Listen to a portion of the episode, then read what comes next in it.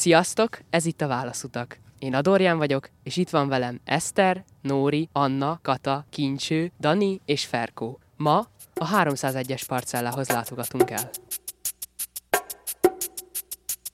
Most az új köztemetőben sétálunk a 301-es parcella felé. Ti tudjátok, hogy tulajdonképpen most hova megyünk? A 301-es parcellához, ahol eltemették Nagy Imre miniszterelnököt és a kommunizmus áldozatait. Szerintetek miért van ilyen messze a 301-es parcella a főbejárattól? Mert a kommunisták nem szerették volna, hogyha ezek az emberek olyan helyen vannak eltemetve, ahol mindenki látja, és ezért rakták ilyen eldugott helyre. Meg, hogy minél nehezebben lehessen megközelíteni ezt a helyet. És amellett, hogy a temető legvégébe temették el őket, mindezt A néven tették, Nagy Imrét például Borbíró Piroska néven temették el. Voltak kint névtáblák, de azokat levették, mert többek között nem csak a kommunizmus áldozatai voltak, hanem bűnözők is. És ti mit gondoltak erről, hogy valakit álnéven temetnek el egy temető végébe, akár férfinak női nevet adva. Szerintem ez nagyon durva, és még akkor is kiár egy embernek a tisztelet, ha egyszer meghalt, vagy elvették az életét, még hogyha nem is olyan ember, akiről a rendszer azt szeretné, hogy megemlékezzünk, akkor is egy halott embernek kiár az, hogy legalább a nevét feltüntessék. Én úgy tudom, hogy Nagy Imrét arccal lefelett temették el, hogy még jobban megszégyenítsék őt. De ez szerintem nagyon nagy tiszteletlenség, mivel ez az arccal lefele temetés egy jelkép, hogy nem tisztelik az adott illetőt, és szerintem a halála után illik mindenkinek megadni a tiszteletet. Ahhoz képest, hogy arccal lefelé temették el Nagy Imrét, és hogy ennyire eldugott helyen található,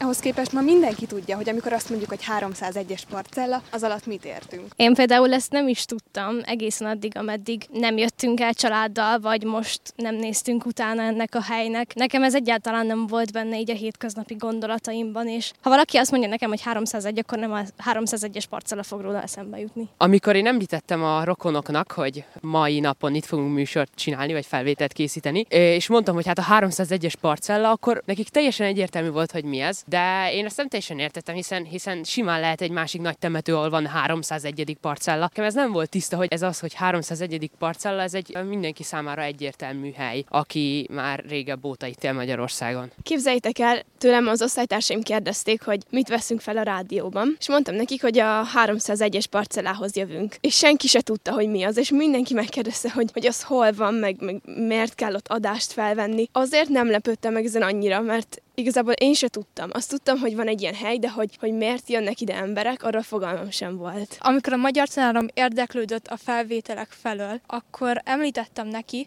hogy ma külsős helyszínen lesz felvételünk, és a Rákos keresztúri új köztemetőbe jövünk, és egyből visszakérdezett, hogy a 301-es parcellába, az nagyon jó. Én pedig teljesen meglepődtem, hogy rögtön tudta, hogy miért jövünk a 301-es parcellába, és hogy ha az új köztemetőbe jövünk, akkor ide fogunk jönni. Nekünk erről még történelem órán egyszer sem volt szó, mert hatosztályos gimnáziumba járok, és hetedikben mi újra kezdtük az egész tananyagot. Úgyhogy ami most itt elhangzik, az nekem nagy részben teljesen új lesz. Én tanultam már róla tavaly 12. osztályban, illetve 1956-ról, a megtorlásokról, Nagy Imrének a temetéséről és az újra temetéséről, viszont konkrétan erre nem emlékszem, hogy a 301-es parcella, meg ez a temető szóba került volna, inkább csak ilyen tényszerűen vettük, hogy ekkor és ekkor halt meg. Nincs erre kihegyezve szerintem egyáltalán a tananyag? Az én történelem tanárom minden évben a nagyobb ünnepekkor, ami történelmileg jelentős, megemlékezik ezekről. Egy egész órát szán arra, hogy erről meséljen, és ezt jobban megismertesse velünk tananyagon kívül is. Én kíváncsi vagyok, hogy fognak-e tudni nekem bármi újat mondani, ugyanis napra pontosan egy évvel ezelőtt pontosan itt jártunk az osztályommal, egészen pontosan az évfolyamunkkal, úgyhogy nekem egy igen friss élményem van a 301-es parcellával kapcsolatban. Most, hogy elértük a temetőnek az egészen túlsó falát, elgondolkodtam gondolkodtam azon, hogy hogy lehet az, hogy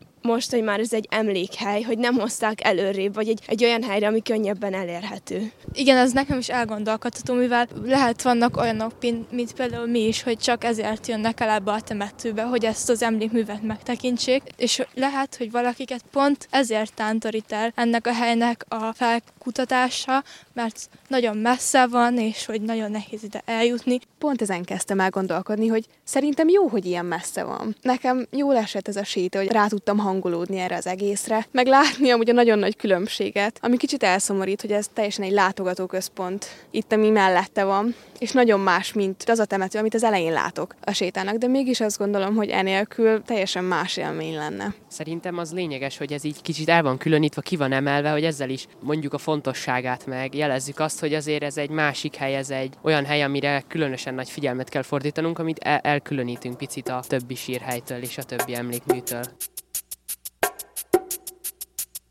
Most csatlakozott hozzánk Szabó Viktor történész. Ahol most vagyunk, ez itt konkrétan a 301-es parcella? Nem, ez itt a 298-as parcella, ugyanis ez az emlékhely, ez kevésbé közismert, de ez tulajdonképpen három temetői parcellából áll, a 298-asból, a 300-asból és a 301-esből. Egyébként ennek a háromnak a története szorosan összekapcsolódik, de ugye általában mindig a 301-esről van szó, az van a fókuszban, hiszen ott vannak eltemetve az 56-os forradalmat követő megtorlások kapcsán kivégzett személyek. Ezt 1944-ben nyitották meg, eredetileg ez szegény temető volt, tehát olyan személyeket temettek ide, akiknek vagy akiknek a családjának nem volt elég pénze arra, hogy egy temetést fizessenek, és ide ingyen temetkezhettek. Aztán 1945 után a második világháborút követően kezdték el ezt a parcellát börtöntemetőként is használni, és ennek az az érdekessége, hogy az első börtönben kivégzett és ide temetett személyek azok háborús bűnösök voltak, tehát olyanok, akik a második világháború alatt súlyos emberiség ellenes bűncselekményeket követtek el, tehát például ugye tömeggyilkosságokban vagy ott esetben népírtásban vettek részt. Aztán 1948 és 1952 között, ez már ugye a kialakuló kommunista diktatúrának az első fele,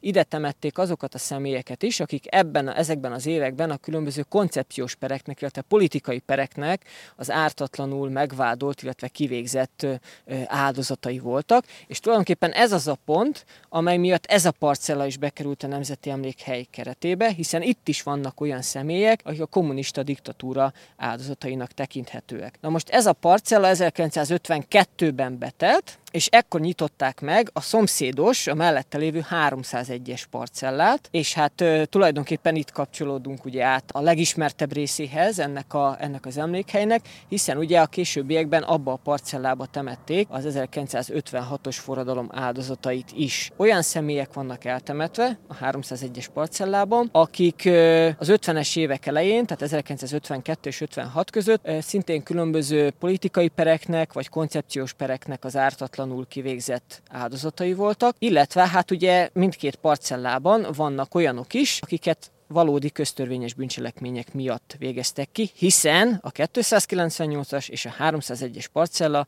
az lényegében börtöntemető volt. Azoknak az embereknek a családja eljöhetett a temetésre, akiket kivégeztek? Alapvetően nem. Mind a bírósági perek, mind a kivégzések, mind pedig a temetések a nyilvánosság teljes kizárásával történtek. Tehát ugye ebbe, vagy ezekbe a parcellákba egyébként jeltelen sírokba temették el a kivégzett személyeket, és teljes titokban. Igazából még a családjukat sem értesítették erről, sőt sok esetben még arról sem, hogy kivégezték az adott illetőt. Hát például ugye Maléter Pálné, aki az 56-os forradalom időszakában ugye a Nagy Imre kormánynak a hadügyminisztere volt, az ő felesége csak évekkel később egy véletlen folytán tudta meg, hogy a férjét már régen kivégezték. És akkor honnan tudták meg, hogy a családtagjaikat kivégezték? Ugye valamikor ilyen ö, véletlen folytán, mint Maléter Pálni esetében, amikor ilyen hivatalos ügyeket intézett, és akkor egyszer csak kiderült, amikor ugye megnézték a ilyen különböző halálozás anyakönyveket, hogy hoppá, hát a férjet már régen kivégezték. Illetve hát ugye volt olyan, amikor ugye bejártak a börtönbe a hozzátartozók, vagy bejártak volna, és akkor ott a adott esetben mondjuk a börtönőrök így megsukták neki, hogy hát itt már nem találják meg a hozzátartozót, keressék a Kozma utcai temetőben. Tehát ilyen is volt. Illetve hát ugye különböző, hogy mondjam, ilyen fondorlatok útján próbáltak információhoz jutni, tehát lefizették ezt, lefizették azt, hogy valamilyen információhoz jussanak, hogy mi is történt az ő hozzátartozóikkal. És a rendszerváltás után, miután már ezekről szabadott beszélni, miért hagyták bűnözők között ezeket az embereket? Egyrészt azért, mert az az igazság, hogy fizikailag nem igazán lehetne megoldani ezt a dolgot, ugyanis még mindig többségében olyan személyek vannak itt, akiknek nem sikerült pontosan beazonosítani a sírhelyét mind a mai napig. Tehát tudjuk, hogy valahol itt nyugszik, még lehet, hogy azt is tudjuk, hogy mit tudom én a 15. sorba vagy a 20. sorba, de a pontos sírhelyét mind a mai napig nem sikerült megállapítani. Tehát fizikailag sem lehet ezt a különválasztást megcsinálni. Másrészt meg én személy szerint azt gondolom, mint történész, hogy ez a a 301-es parcella így, ahogy van a jelenlegi állapotában, ez egy nagyon jó lenyomata annak a rendszernek, tehát a, ugye az államszocializmus, vagy a rendszerének, vagy a Kádár rendszernek másként, hogy gyakorlatilag ugye az akkori hatalom ugyanolyan szemmel tekintett mondjuk egy politikai okok miatt kivégzett személyre, mint mondjuk egy kétszeres rablógyilkosra. Tehát nem tettek különbséget köztük, egymás mellé temették el őket, és ebből a szempontból ez egy nagyon jellemző és egy nagyon jó lenyomata annak az időszaknak, tehát ugye ennek a diktatórikus időszaknak, amelyben ezeket az embereket ide temették. Egyébként a Nagy Imrék esetében az 56-osoknál ugyanez volt a motiváció. Tehát azért temették őket teljes titokban, hogy ne alakulhasson ki az ősírjuk körül egyfajta kultusz, ne legyen egyfajta az ellenzéki hely. Tehát ez volt a háttérben, de valóban aztán ez a köztörvényesekre is kiterjedt kezdték ezt az eljárást. Hoztunk egy koszorút. Mit gondolsz, hova kéne lerakni? Hát ezt több helyre is le lehet itt rakni. Például le lehet tenni itt a nyitott sírnál. Általában ugye ide szokták a koszorúkat elhelyezni, mert hogy itt lényegében az összes itt nyugvó mártírra meg lehet emlékezni a nyitott sírnál. De hát ha gondoljátok, akkor egy konkrét személyhez is le lehet tenni. Például van itt egy nagyon fiatal ember, Mansfeld Péter, aki itt ugye 18 évesen végeztek ki, aki ugye hasonló idős volt, mint ti. Illetve hát Nagy Imre miniszterelnököz is le lehet tenni, de egy hölgy hölgynek a sírjához, Tóth Ilonának a sírjához is le lehet tenni, aki szintén nagyon fiatalon vált áldozatává a megtorlásoknak, úgyhogy több helyszín is van, ami esélyes arra, hogy koszorút helyezzünk el. Én ezt rátok bíznám hogy melyik legyen a kiválasztott. Én szívesen raknám egy fiatal mártírhoz. A Mansfeld Péter, én is oda tenném, az szerintem a legideálisabb. Akkor sétáljunk el oda.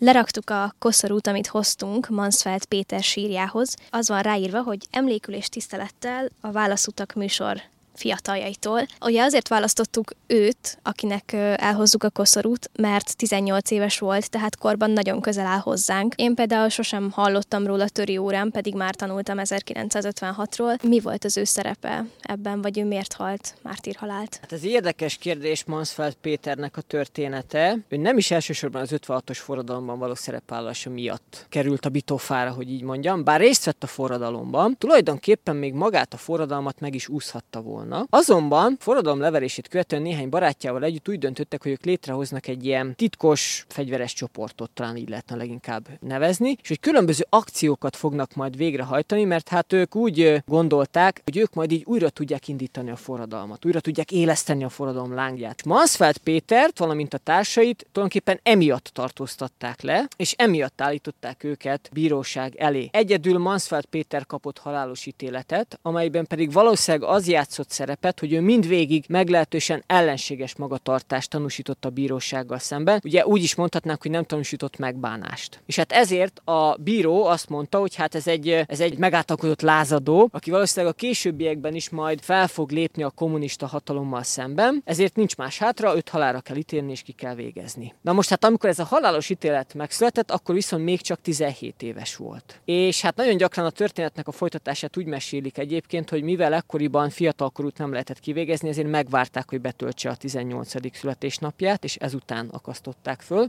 Ez nem teljesen igaz, ugyanis ekkoriban már létezett az a törvény, amit pont az 56-os forradalom miatt hoztak meg. Létezett az a törvény, ami alapján fiatalkorút is halálra lehetett ítélni és ki lehetett végezni, és tulajdonképpen Mansfeld Pétert eme törvény alapján ítélték el, de az viszont valóban igaz, hogy valóban megvárták, hogy betöltse a 18. születésnapját, a születésnapja után néhány nappal akasztották fel. Én azt tudtam, hogy voltak ennyire fiatal áldozatai a forradalomnak, mert az utcán tűzfalakra festettek fel róluk képeket. Attól függetlenül, hogy igyekeztek titokba tartani ezeket a kivégzéseket, azért ugye a pletyka azért mindig elindul. Azt talán ti is tudjátok, hogy azért a titok az addig titok, amíg egy ember tudja, ha már ketten tudják, az már nem titok többé, mert akkor ugye előbb-utóbb mindenki meg fogja tudni, vagy nagyon sokan. És hát azért az ilyen dolgoknak, mint ugye a Mansfeld Péternek a kivégzése, azért ez ilyeneknek azért híre ment előbb-utóbb így fű alatt, hogy úgy mondjam, vagy szájhagyomány útján azért elterjedt a híre, és azért ebből volt felháborodás. Tehát, hogy azért egy ilyen fiatal gyereket ugye a halálba küldeni, és hát ez, azért, ez a történet azért a hatalom számára is, az akkori kommunista hatalom számára is azért kellemetlen volt, tehát azért nem szerettek volna egy újabb nagy közfelháborodást adott esetben, ezért aztán végül is az ilyen fiatalok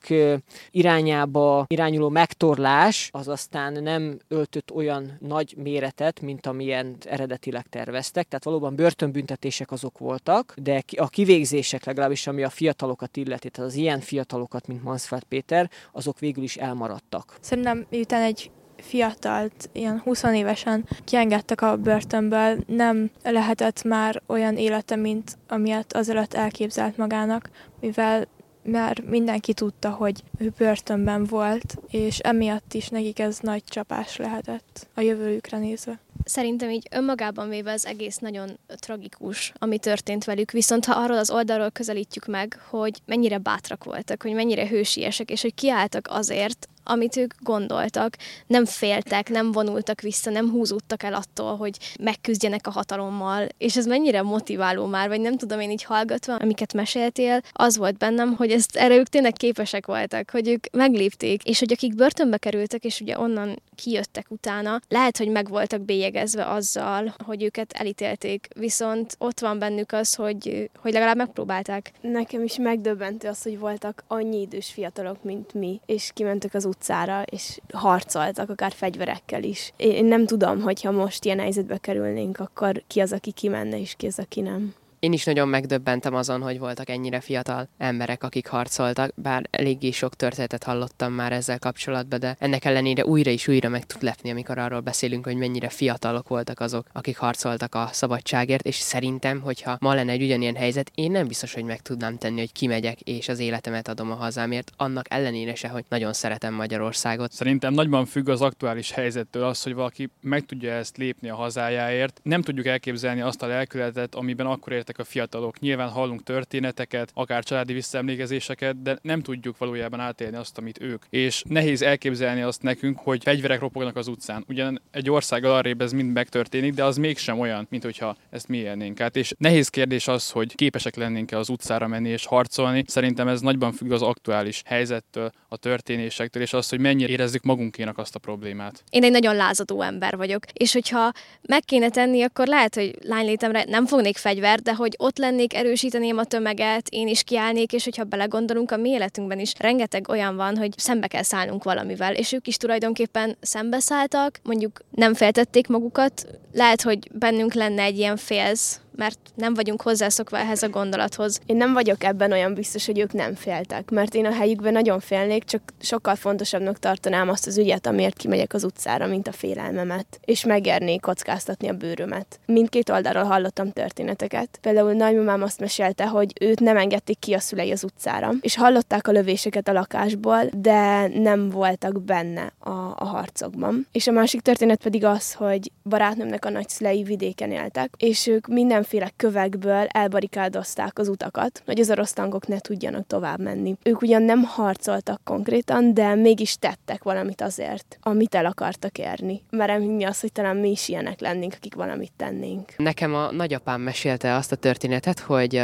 16-17 éves lehetett az a rokona, akit kint az utcán nem is harcolt, csak ment az utcán, és egy félreértés következtében utána lőttek az orosz katonák. És ő igaz, hogy pont be tudott húzódni egy kiszögelés mögé, de a golyó az rápattant a hátára, és nagyon felsebezte, de amikor visszaérkezett, akkor egyáltalán nem látszott rajta, hogy ez fájna neki, sőt, igazából élvezte is, nevetett is, hogy hát ez mennyire vicces, meglőttek a katonák bennük. Szerintem volt azért egy olyan láng, egy olyan érzés, hogy tesznek ezért a, a forradalomért, és ez annyira felelkesíti őket, hogy már a fájdalom sem érdekli őket, hanem csak az, hogy a hazáért tessenek. Nekem apukám mesélte, hogy az én nagypapám, ugye az ő apukájának, az unokatestvére, amikor ilyen fiatal volt, ők azt csinálták, hogy a bakterrel, amikor lecsukták a sorompót, amikor az orosz tankok mentek Pest vele, és így a katonák azt hitték, hogy jön a vonat, mivel ugye lecsukódott a sorompó, de valójában nem jött vonat, és becsapták a katonákat. Hát egy idő után erre ők rájöttek, és nem tudom, hogy mi történt, gondolom át áttörték a sorompót, de a nagypapám unokatestvére ő diszidált Kanadába, mert azt hitte, hogy bebörtönzik, vagyis ettől félt. Az én nagyapám a Kossuth téren volt ott, amikor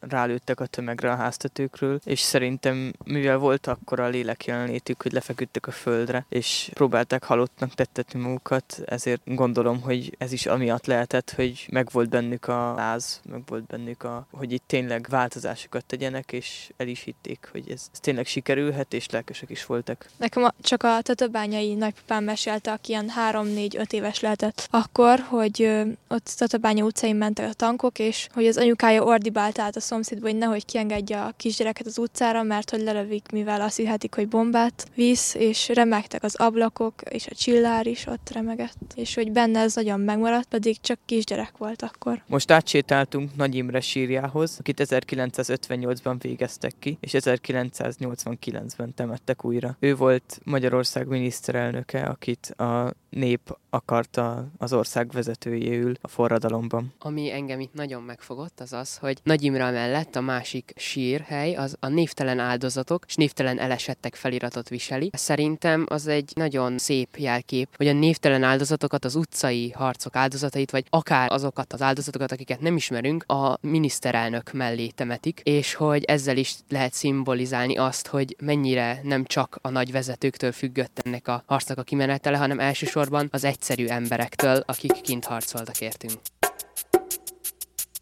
Ez volt a Válaszutak. Köszönjük, hogy hallgattatok minket. Ma a 301-es parcelláról beszélgettünk. Én Kincső vagyok, és itt volt velem Eszter, Nóri, Anna, Kata, Dani, Ferko és Adorján. Vendégünk volt Szabó Viktor történész, a Nemzeti Örökség Intézetének munkatársa.